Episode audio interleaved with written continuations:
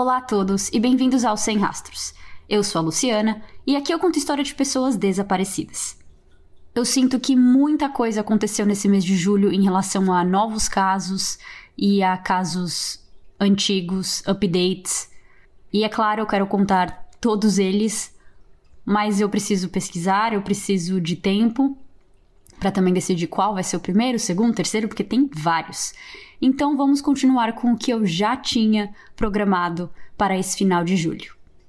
Sejam mais uma vez bem-vindos ao Sem Rastros. Hoje eu conto a história de Jeremy Burt.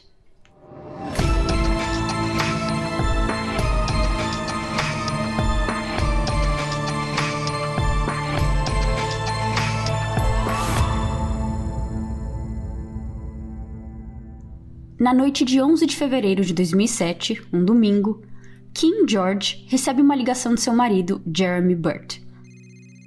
Ele diz que tinha acabado de chegar na casa deles, na cidade de Boise, no estado de Idaho. Ele tinha ido para American Falls, outra cidade do mesmo estado, a três horas de distância, visitar a família naquele fim de semana. E só estava ligando para dizer que ele e a filha do casal, Mackenzie, de 3 anos, tinham chegado em casa sãos e salvos e que estava tudo bem. Kim não estava em Idaho aquela noite e nem estaria durante toda a semana. Ela estava em Las Vegas, no estado de Nevada, para uma conferência a ver com seu trabalho. Por isso não estava em casa para receber o marido e filha. Eles conversam um pouco e apenas há três dias do Valentine's Day, que é o Dia dos Namorados americanos e celebrado também em vários outros países, hoje em dia até um pouco celebrado no Brasil, Kim tenta convencer Jeremy a ir passar um ou alguns dias em Las Vegas com ela. Las Vegas e Boise não era perto uma da outra, seriam quase 10 horas de viagem se Jeremy dirigisse essa distância. Então eu acho que ela estava mais convidando, sabendo que não seria possível, ou ela estava pensando nele pegar um voo. Mas de qualquer maneira, ele disse que essa próxima semana seria ocupada com trabalho e que eles se veriam quando ela voltasse. Enquanto falava com a esposa, Jeremy recebeu uma ligação de sua mãe na outra linha, então ele desliga com Kim e atende a mãe. A premissa da conversa é a mesma. Ela ligou para checar se o filho já tinha chegado em casa e se estava tudo bem. Ele confirmou, a mãe deu boa noite, disse que o amava e desligou. Aquela foi a última vez que ela falou com o filho. Os pais de Jeremy eram separados e naquela época o seu pai, Van Burt, estava morando com o filho e a família dele. Então eram quatro pessoas na casa: Jeremy, Kim, Mackenzie e Van, e se escreve V-A-N, como se fosse van, mas em inglês, com o sotaque, fica Van. Bom, após desligar as chamadas com a mãe e a esposa, segundo Van, Jeremy mexeu um pouco no computador, se trocou e disse que estava indo na casa do amigo Greg. Jeremy era apaixonado por caça e sua amizade com Greg começou por causa disso. Ele fala para o seu pai que estava indo ver o amigo para discutir uma aventura que eles iam fazer em breve para caçar alce e que ele, o pai, estava encarregado de colocar Mackenzie para dormir. Jeremy saiu às 10h30 e Van faz o que é pedido. Coloca Mackenzie para dormir e depois ele mesmo se deita, sem saber, assim como a mãe, que aquela tinha sido a última vez que ele viu o filho. Van acorda na manhã seguinte e percebe que Jeremy não está em casa. Mas isso não lhe tirou o sossego. Ele pensou que Jeremy tinha ido para alguma festa e dormiu fora de casa. Mas por que ele achou isso, se o filho disse um dia que era na casa do amigo Greg e não numa festa? Pelo modo que Jeremy estava vestido.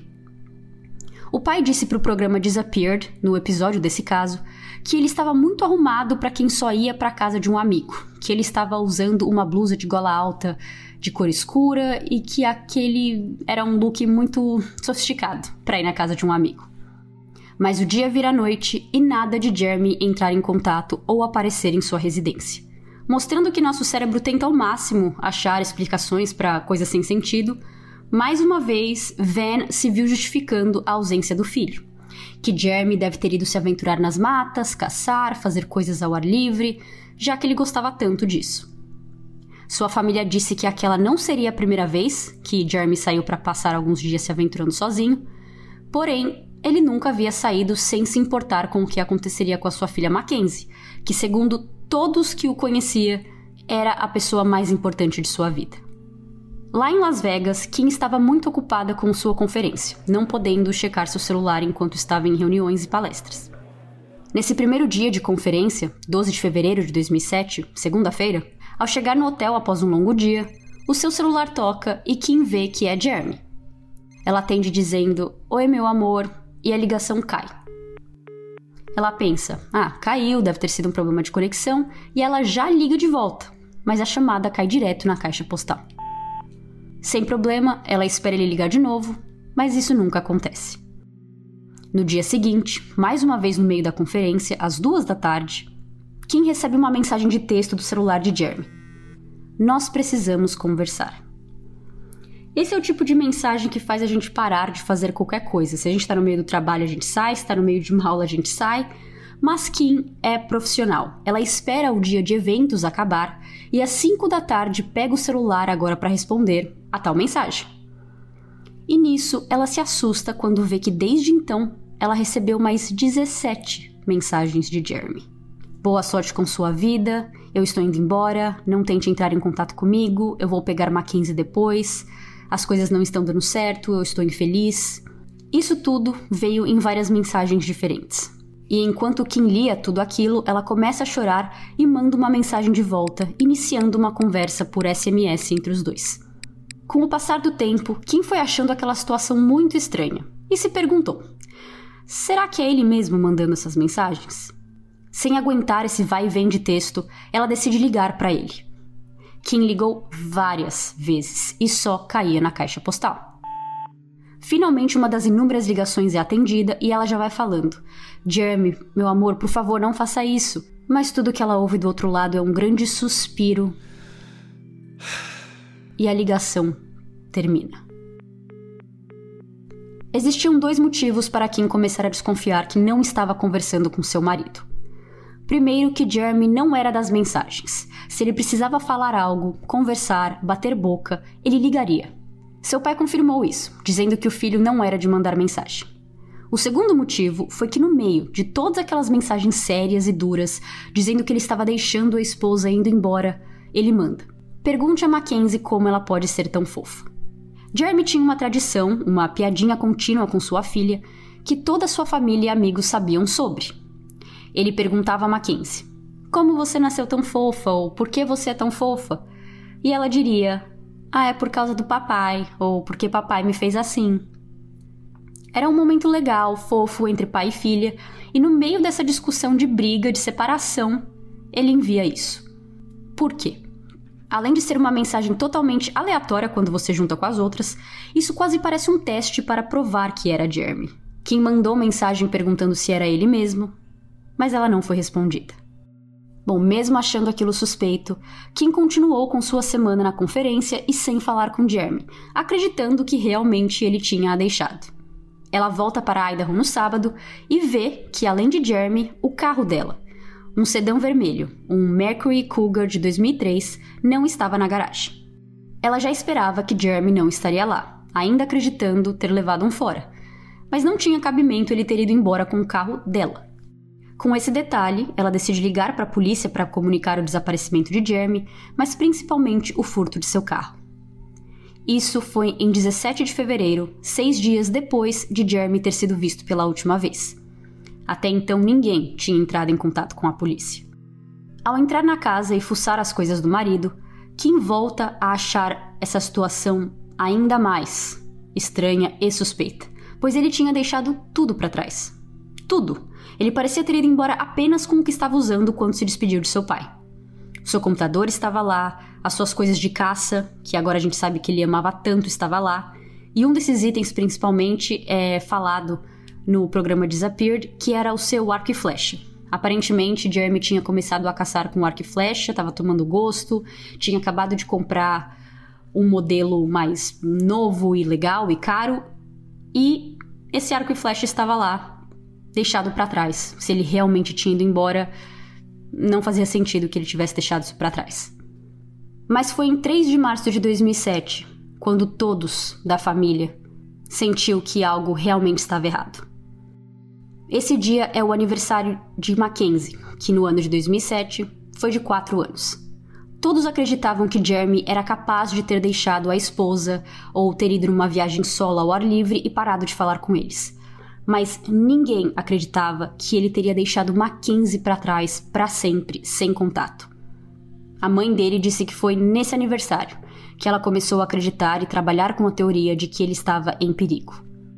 Em maio de 2007, então três meses após ele desaparecer, um cowboy estava alimentando seu gado no deserto de Idaho quando encontrou um carro todo queimado de fora a dentro. Ele ligou para a polícia, que descobriu que aquele era o sedã vermelho de Kim, que Jeremy usou naquela noite de fevereiro para ir na casa do amigo. Essa área do deserto era a 160 quilômetros de distância de Boise e não era fácil de chegar. Você saía da rua principal, da rodovia principal, tinha que ir entrando pela mata, passando por pedras, curvas no solo, tinha obstáculos para se chegar até onde o carro estava. O veículo, além de destruído pelo fogo, não tinha placa ou nenhum documento de identificação no porta-luvas. Se não fosse pelo VIN, ou mais conhecido por número de chassi em português, teria sido quase impossível descobrir de quem era aquele carro. O número de chassi não é algo tão fácil de ser removido quanto uma placa ou documentos dentro do porta-luva, então foi por ele que a polícia descobriu que era o carro de Kim. Eles fizeram uma procura ali no carro e por volta daquela região, mas não encontraram nada. O detetive encarregado desse caso chegou a procurar um especialista em incêndios criminosos para revisar as fotos e a pessoa, o especialista, não encontrou nada de específico ou de importante. Até esse momento, a polícia estava mais focada em encontrar o carro do que em Jeremy, porque eles acreditavam que ele tinha saído e ido embora por vontade própria. Eu vi em algumas fontes que, na verdade, em fevereiro, Kim ligou para a polícia só para comunicar o roubo de seu carro e nem para falar do desaparecimento de Jeremy, mas outras falaram que ela fez os dois. Mas de qualquer maneira, quando chegou aqui em maio de 2007 e a polícia encontra o carro queimado e obviamente não foi um acidente, eles começam a levar a, o sumiço de Jeremy bem mais a sério e começam a investigar. E com essa descoberta, o carro queimado, e nada de Jeremy, por meses ainda, nenhum contato com ninguém, nem com a própria filha, Kim agora tinha uma pergunta na cabeça.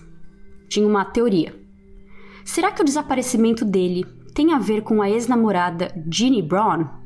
Eu não sei se eu chegaria a chamar Ginny de ex-namorada, mas definitivamente um rolo na vida de Jeremy. E para entender esse rolo, precisamos voltar no começo do relacionamento de Jeremy e Kim.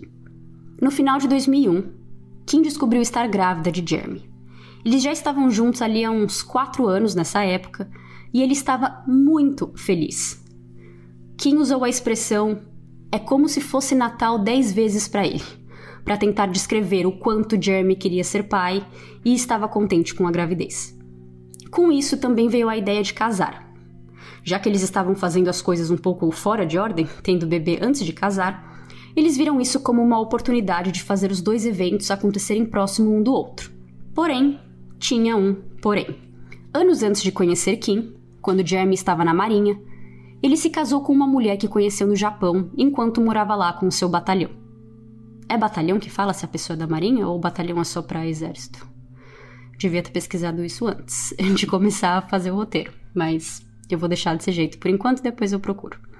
De volta em Idaho, o casamento não durou a moça voltou para o Japão, mas eles não se divorciaram no papel. A ex-esposa tinha ido embora em 1997 para o outro lado do mundo, mas eles continuavam casados oficialmente.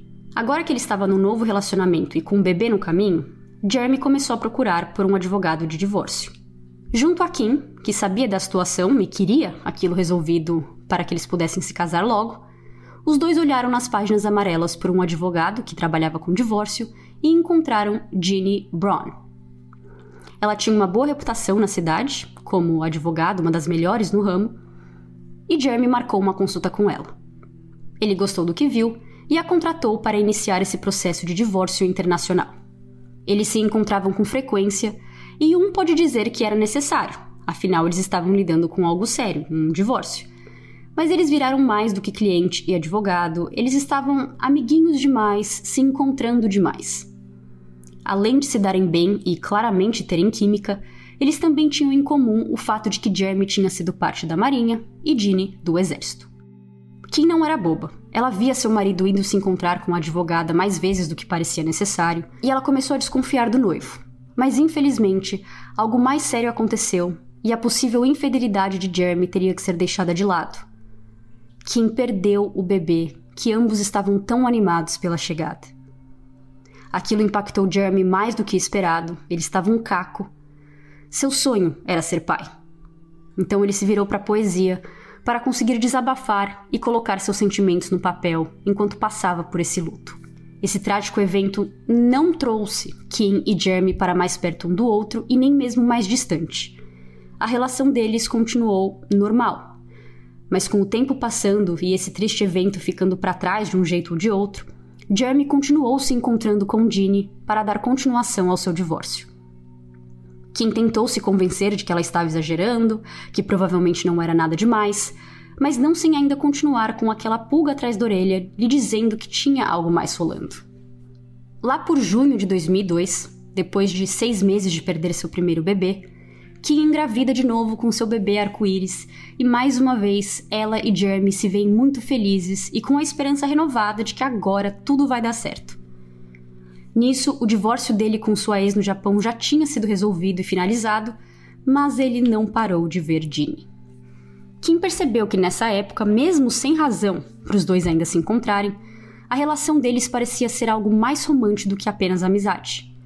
Ela conta para o programa Disappeared que Ginny deu um relógio de 500 dólares para Jeremy e o levava para jantar e sair várias vezes.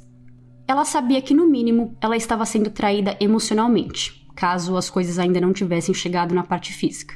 Porém, sem provas sólidas, ainda apaixonada por Jeremy, grávida e com um casamento tão perto de acontecer, em agosto de 2002, os dois se casam e iniciam seus felizes para sempre juntos.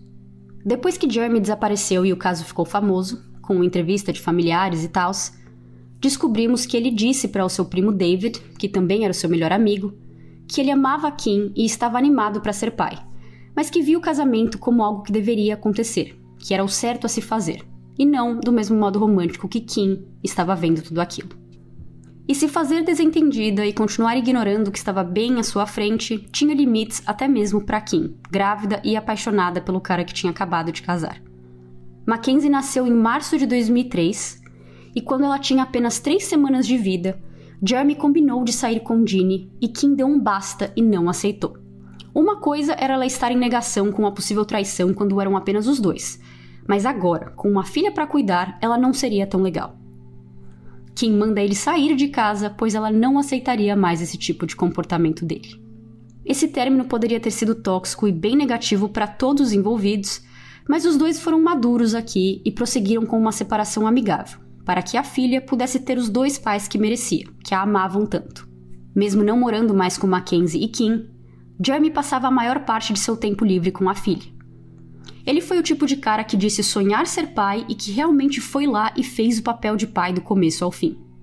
Kim sofreu nas mãos do Jeremy com o caso que ele teve com Ginny, mas disse que, como pai, ele era o melhor e que não conseguia ficar longe da filha nem por um dia.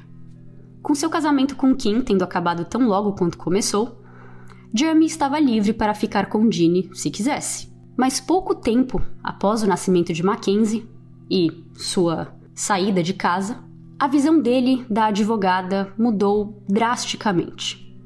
Ginny foi presa por falsificação de assinatura de um juiz em um caso de custódia de uma criança, de intimidação de testemunhas e destruição de provas. Ela se declara inocente, mas Jeremy diz a Kim e sua família que, em conversas privadas, Ginny admitiu ter feito o que ela estava sendo acusada de. Isso fez Jeremy mudar de lado muito mais fácil do que seria para alguns. É claro que ele ficou triste ao descobrir que uma das mulheres que gostava estava sendo acusada de coisas terríveis e que ela não era essa pessoa incrível que ele um dia pensou que era. Mas ele decidiu que ia ajudar naquela investigação. Ele procura Kim e tem uma conversa super honesta e aberta com ela. Ele conta de sua infidelidade e diz que não ia parar de ver Ginny. Mas não pelos mesmos motivos de antes. Ele conta a Kim sobre o que está acontecendo com Ginny, sobre o que ela está sendo acusada, e diz que ele tem um plano, pois ele não poderia deixá-la se safar desses crimes. Seu plano era gravar, tentar fazê-la confessar e entregar a fita, a gravação para a polícia como prova. Deixando claro que ele resolveu fazer tudo isso por conta própria. A polícia não pediu, a polícia não entrou em contato com ele sobre isso, ele que quis fazer.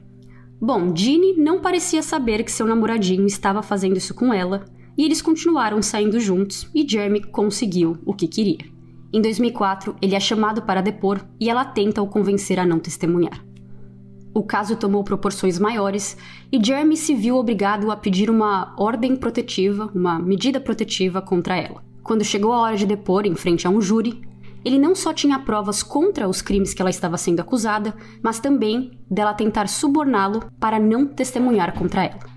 Em maio de 2005, Ginny muda sua declaração de inocente para culpada pelo crime de forjar a assinatura do juiz, e pelo acordo, as outras duas acusações de intimidação de testemunhas e destruição de provas são anuladas. Sua sentença foi de um ano de prisão, 14 anos de condicional e perdeu sua licença para praticar direito. Com Ginny presa e fora de sua vida, Jeremy começou a tentar consertar sua relação com Kim. No final das contas, ele ainda a amava e ela era a mãe de sua filha. Eles não voltaram a ser casados como antes, como se nada tivesse acontecido, mas voltaram a sair, a se ver novamente, a ter encontros e ver no que ia dar. Desde que ele tinha se separado de Kim, lá em 2003, Jeremy foi morar com o pai, Van, em um complexo de apartamentos que ele, junto com o pai, tinham trabalhado no telhado. Jeremy tinha uma empresa própria, como roofer, que é como fala em inglês, ele trabalhava com telhados, colocando telhados, e depois que ele terminou de fazer esse trabalho nesse complexo de apartamentos, uma dessas unidades estava disponível e quando ficou pronto, ele e seu pai alugaram e se mudaram para lá. Em junho de 2006, então mais de um ano depois de todo esse bafafá com Ginny, Jeremy e Kim estavam em uma boa época do relacionamento, então ele perguntou se Kim e Mackenzie queriam se mudar com ele e seu pai para esse complexo de apartamentos, e ela aceitou. Mas vocês lembram que Ginny ia ficar apenas um ano na prisão? Pois é, essa mesma época que Kim volta a morar com o marido, Ginny é solta e entra em contato com Jeremy pedindo para se ver. Ele conta isso para o seu primo David, que o aconselha a não vê-la, e que ele não deveria confiar nela. Claro. Um dos motivos pelo qual ela foi considerada culpada e presa foi pelas gravações dele. Ele não podia deixá-la entrar de novo na sua vida, mesmo que ela parecesse indefesa e estar apenas interessada em reatar o romance. Mas, em um certo nível, os dois voltaram a se falar e se ver. Van disse que um dos projetos que os dois estavam fazendo em um lugar lá, fazendo telhado, ela foi visitá-los e até levou almoço para os dois. Não parecia que eles tinham voltado ao que era antes, pelo que familiares falam. Parece que ele tentou dar um chega para lá nela, disse que estava de volta com Kim e que não queria mais vê-la, mas que era Jeanne que estava insistindo. Uma dessas ocasiões, que é contada no episódio de Disappeared, é que Kim estava falando com Jeremy no telefone, dizendo que estava voltando do trabalho no final da tarde, quando ela ouve alguém batendo na porta de sua casa pelo telefone. Jeremy abre, vê que é Ginny e ele fica bravo, dizendo que Kim logo logo já estava chegando em casa e que ela precisava ir embora. Isso deixa Kim brava, pois essa mulher tinha sido o motivo principal para ela e Jeremy estarem onde estavam agora. Esse recomeço, ao invés de uma continuação do casamento deles. Ela queria essa mulher fora da vida deles, com razão. Com isso, ela liga para o agente de liberdade condicional de Ginny, dizendo que ela estava indo na casa deles sem ser convidada e que ela nem deveria estar falando com Jeremy por causa da medida protetiva e porque ele foi um fator no caso dela para que ela fosse condenada. Então, só para recapitular aqui um pouco a linha do tempo, em 2001, a Kim engravida pela primeira vez, e Jeremy começa a se encontrar com Ginny para processar o seu divórcio com sua ex-esposa no Japão. Ela perde o bebê, em 2002 ela engravida de novo, e é também o ano que está marcado o casamento dos dois. Com o divórcio do Japão finalizado, os dois se casam em 2002 e Mackenzie nasce em março de 2003. Nessa mesma época, Kim também se separa de Jeremy por causa de sua relação com Ginny, e eles ficam separados de 2003 até 2004 ou 2005, que foi o tempo também que Jeremy estava enganando Ginny de uma certa maneira, porque ela foi presa e ele estava tentando encontrar evidências contra ela, o que ele conseguiu, e ela então foi presa em 2005. Ela saiu em 2006 e já voltou a tentar encontrá-lo, mas nisso ele e Kim já estavam de volta e tinham acabado de voltar a morar juntos também. Entre 2006 e 2007, os dois continuam juntos, tentando não deixar Ginny impactar muito ali a vida deles, até que chegamos em fevereiro de 2007. No segundo fim de semana de fevereiro, Jeremy decidiu pegar Mackenzie e passar um fim de semana com sua família em American Falls. E um desses familiares que ele foi ver foi o seu primo e melhor amigo David. Eu queria avisar vocês que se vocês estiverem ouvindo um, pio muito alto, é porque tem um pássaro, eu acho que tem uma família de pássaros morando aqui perto da minha casa e eles passam o dia inteiro falando. Eu não sei exatamente que pássaro é esse e nem o que ele está falando, mas se vocês ouvirem, é isso. Continuando.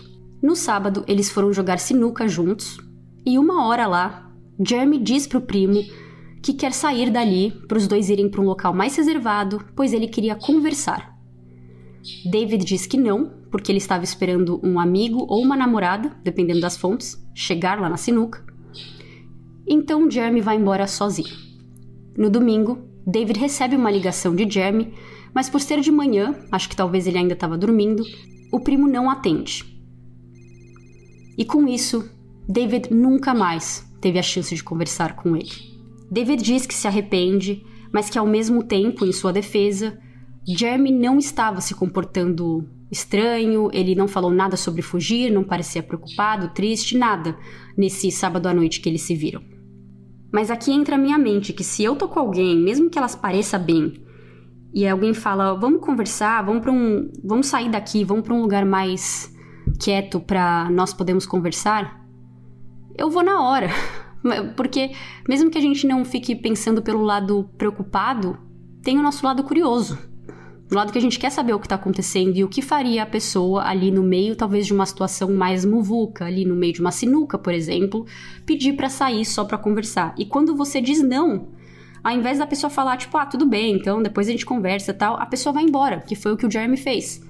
Então eu fico mais surpresa com o fato de que David, assim, ele não.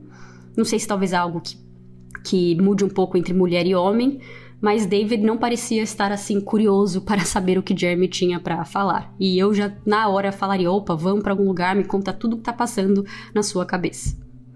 Além do primo, Jeremy visita o resto de sua família, como sua mãe e irmã, eles vão embora no domingo à noite. E aqui nós voltamos para o começo da nossa história, que é quando ele chega em casa, conversa com Kim e com a mãe pelo telefone, sai dizendo que vai se encontrar com o amigo Greg e nunca mais volta. De volta com a investigação, os detetives chegaram a descobrir algumas coisas interessantes. Ao olhar seu movimento bancário, encontraram duas transações feitas depois que ele saiu de casa naquele domingo, 11 de fevereiro de 2007. Um era uma compra num posto de gasolina, às 10 e meia da noite. E outra, uma hora e meia depois, também num posto de gasolina, mas em um que ficava a 60 quilômetros de distância de sua casa em Boise, em outra cidade de Idaho chamada Mountain Home.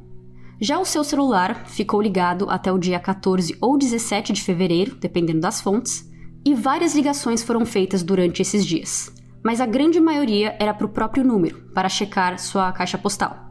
A chamada mais longa teve 7 minutos e foi feita na terça, 13 de fevereiro, para um orelhão na mesma cidade que o segundo posto de gasolina, Mountain Home.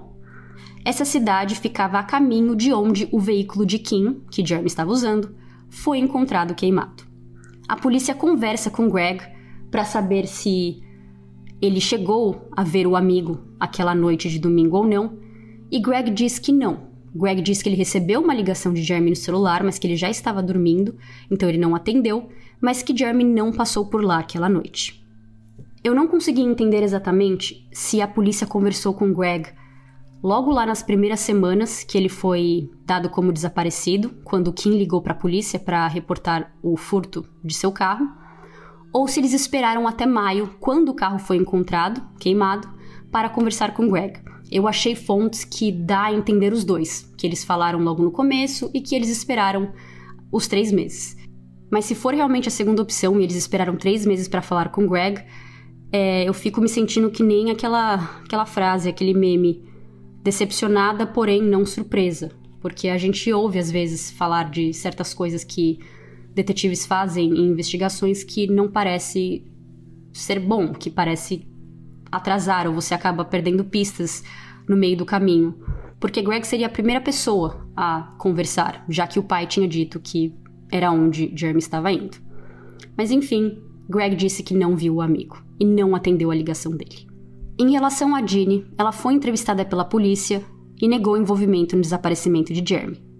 Ela aceitou fazer dois ou três testes de polígrafo, mas os resultados nunca foram publicados. A polícia propositalmente não está divulgando esses resultados. Não sei porquê. E o caso é praticamente isso. Não existe nada que realmente ligue esse seu desaparecimento a alguém mais específico ou a algo mais específico. É claro que, assim como tantas histórias que eu já contei aqui, existe um suspeito bem óbvio. Mas no final, não se tem provas, não se tem nada muito concreto. E eu também fico com algumas perguntas no ar. Por exemplo, se ele ligou para Greg e Greg não atendeu, e vamos supor que Jeremy então pensou: ah, então eu não vou ver Greg, ele deve estar tá dormindo, eu não quero incomodar, mas eu vou para algum outro lugar. Por exemplo, Virginie. Será que não tem nada no celular que fale isso? Será que depois de ligar para Greg e o amigo não atender, será que ele ligou para Ginny para ver o que ela estava fazendo naquela noite? Será que ele ligou para alguém? Será que ele fez algo? A gente não tem essa resposta. E eu não sei se a gente não tem essa resposta porque a polícia não tá divulgando tudo que encontraram no celular dele ou porque realmente não tem nada ali. Porque eu acho que se ele tivesse combinado de se encontrar com Ginny, seja de última hora, naquela noite mesmo, ou dias antes, eu sinto que eles teriam algo no celular dele. Talvez mensagem de texto combinando o encontro ou só uma ligação. Eles não teriam como saber o teor daquela ligação, mas eles poderiam pelo menos saber se Ginny e Jeremy estavam em contato constante ou não. Será também que não tinha mais de uma pessoa envolvida em seu desaparecimento? A mãe de Jeremy falou um ponto bem importante que eu nem me toquei de primeira, mais uma vez me lembrando que eu seria uma péssima detetive, que é o fato do carro queimado ter sido encontrado lá no meio do nada. Ela acha que tem mais de uma pessoa envolvida porque se a pessoa leva o carro até lá e queima, ela tem que ter uma maneira de ir embora. Não tem como chamar um táxi ali. Então ela acha que tem mais de uma pessoa que sabe, mesmo que não esteja envolvida diretamente no desaparecimento de Jeremy, que sabe algo sobre o carro queimado. Bom, Jeremy cresceu com muita energia, jogando vários esportes enquanto estudava o colegial. Era um menino prodígio.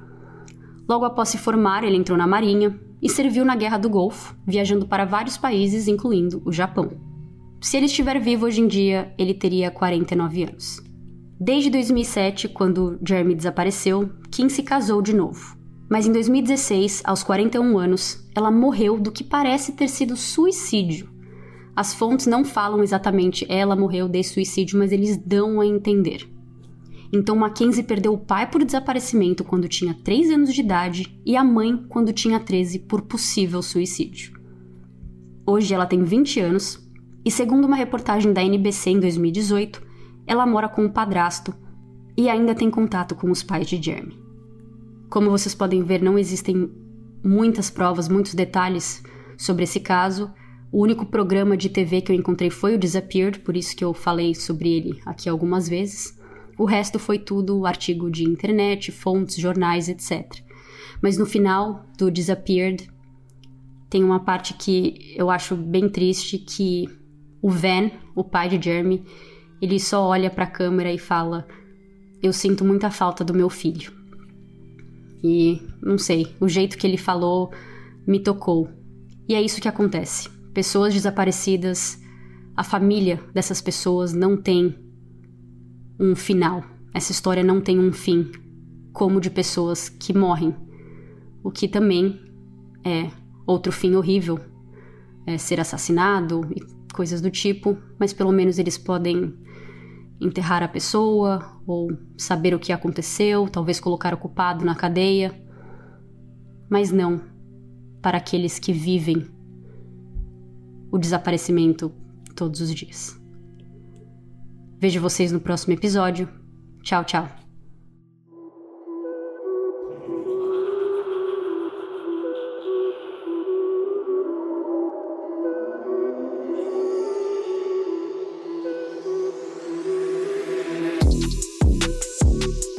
Esse episódio foi escrito e narrado por mim e editado por Gabriela Serra.